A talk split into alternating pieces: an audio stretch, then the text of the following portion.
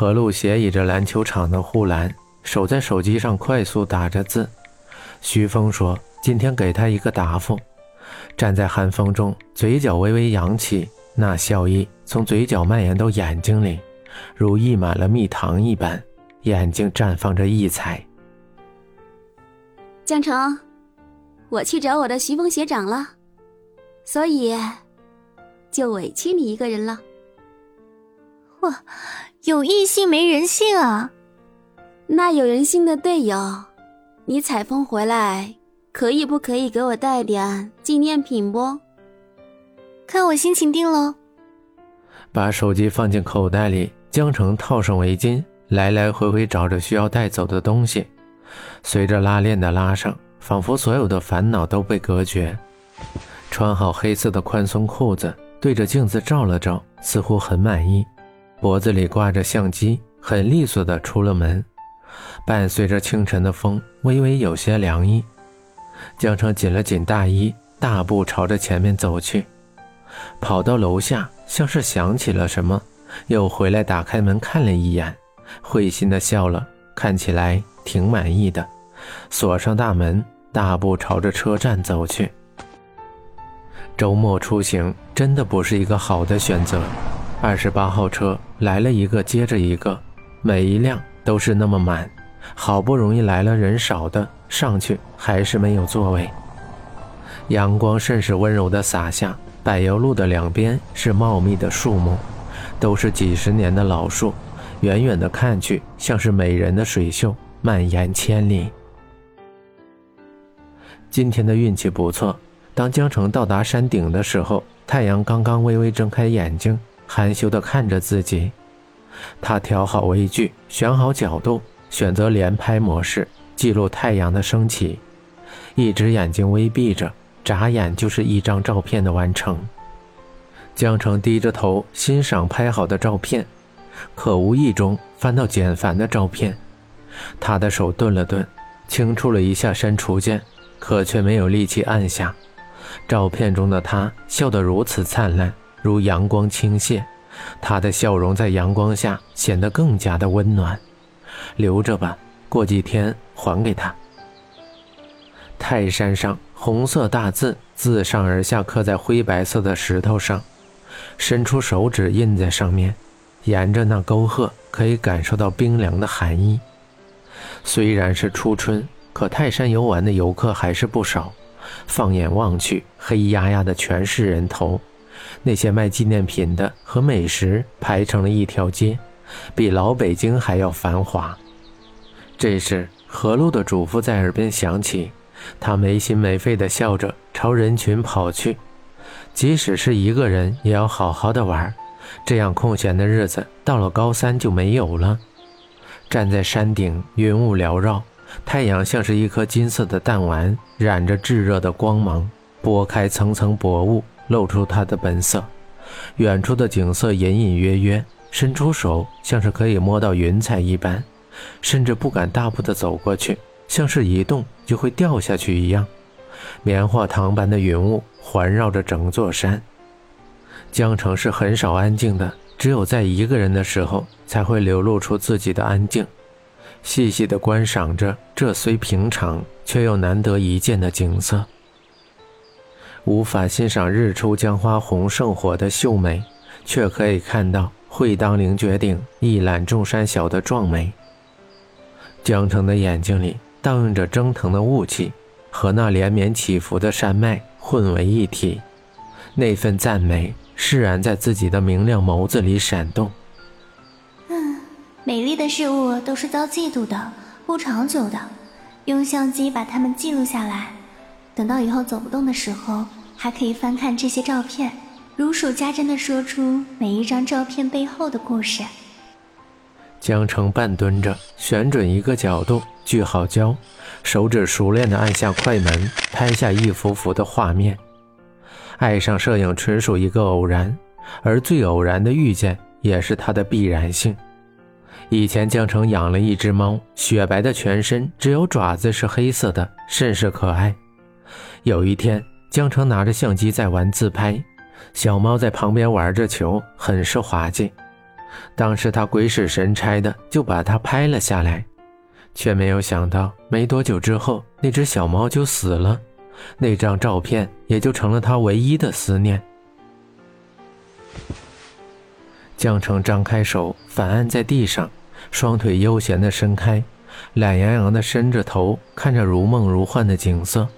任风吹着的发丝像是嬉戏的孩子一般乱窜着，周围的人来人往却丝毫不受影响。风吹着自己的裤子，像是吹着两个长气球一样鼓鼓的。瞬间，天空由原来的蔚蓝色变成了灰蓝色。黑云黑压压的移来，悄悄的连个招呼都不打，遮在自己的脸上，留下一片阴影。风吹着草地，草左右摆动着，似乎要连根拔起一样。江城赶紧站起来，四周看着，刚才熙熙攘攘的人群，一会儿功夫就没了。大家的脸上带着紧张的神色，收拾着东西，大步朝山下走去。哎，你不是说今天是晴天吗？我也不知道，这天气预报也不靠谱啊。反正这是你的错。扎着马尾的女生转过身，男生想要辩解，却被她的马尾甩了一个耳光。天气这种事，谁说的准？至于吗？你说什么？你再说一句试试。张康，你一点都不关心我。那怎么会呢？好了，亲爱的，走了。再不走就下雨了，咱们下山可就难了。山上还有蟑螂呀。啊！你怎么不早点说？我最讨厌蟑螂！哎呀，你还不快点！我可不要在这里过夜，恶心死了！看到别人的爱情，总是感觉好笑。明明那个男生只是胡乱的说了一句，那个女生居然信了。恋爱中的女生多半是智商为零的。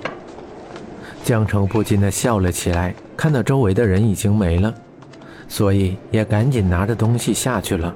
天气这鬼东西还真的说不准。江城逆着风艰难的走了一段之后，前面出现了岔路口，肯定都是可以下去的，只是时间的问题而已。来的时候没注意上山的路可有什么标志，现在只能凭自己的感觉了。左还是右？男左女右，还是走右边吧。望着空无一人的山路，江城选择了右边。还没走几步，豆大的雨点已经很快的下来。这是今年的第一场雨，看来有点激动，下得又大又猛。手机响起，江城拿起来看，是何璐打来的。江城，下雨了，你回来没？快了，我已经在路上了。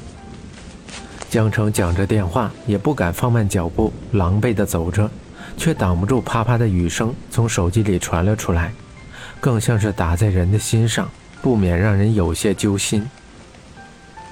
好的，那你小心点儿。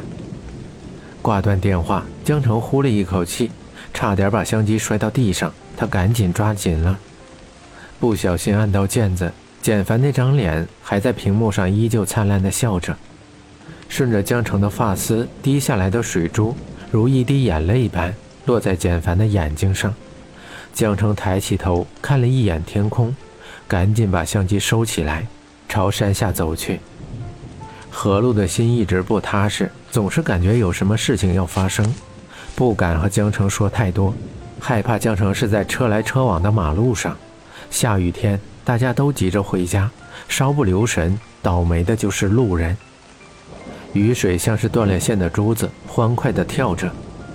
江城的衣服开始往外滴水，头发黏黏地粘在脸上，顺着眉毛往嘴巴里面流着水，脖子里面偶然也有一滴冰凉的雨滴。即使相机牢牢地挂在脖子上，他还是担心碰到，干脆直接抱着相机走。山路泥泞，深一脚浅一脚的，还时不时的绊倒。稍不留神，脚下一滑，他滚到一棵树下面，身子失了重心，像个皮球一样滚了下去。还好被一棵树给拦了下来，相机被高高举起，没有沾到一点的泥水。江城沉闷地哼了一声，伸出手摸了摸肩膀，连带着泥水一起擦到脸上，全身都是黄色泥巴，看上去很是狼狈。脚踝被卡在树中间的缝隙里，像是一把子母的钥匙一样深深嵌入。江城用力拽着，试着把鞋子脱下来，鞋子刚离开，就流出了一滩的水。脚缓缓的移动，还好没有大碍，只是崴了一下。坚持走的话，还是可以动的。山的周围都是树木，大风折断了不少树枝。江城的身边有一根不粗不细的树枝，他把上面的枝叶给利索的折断，拄着树枝，颤颤巍巍地朝着大雨中走去。何璐看着表，感觉时间过得好慢。为什么江城还没有回来？他拿手机的手越来越颤抖，手机被他捏得快要变形了。手机在树下一遍遍地响着，外面的雨噼里啪啦地下着，蓝色的光像是墓地的灵火一样。而江城走得越来越远，整个头都变得明亮，眼睛被雨水冲刷得睁不开。他必须要赶在天黑之前下山，不只是为了校规，更多的是在天黑之后这里会出现野猪，到时候真的就是叫天不应，叫地不灵了。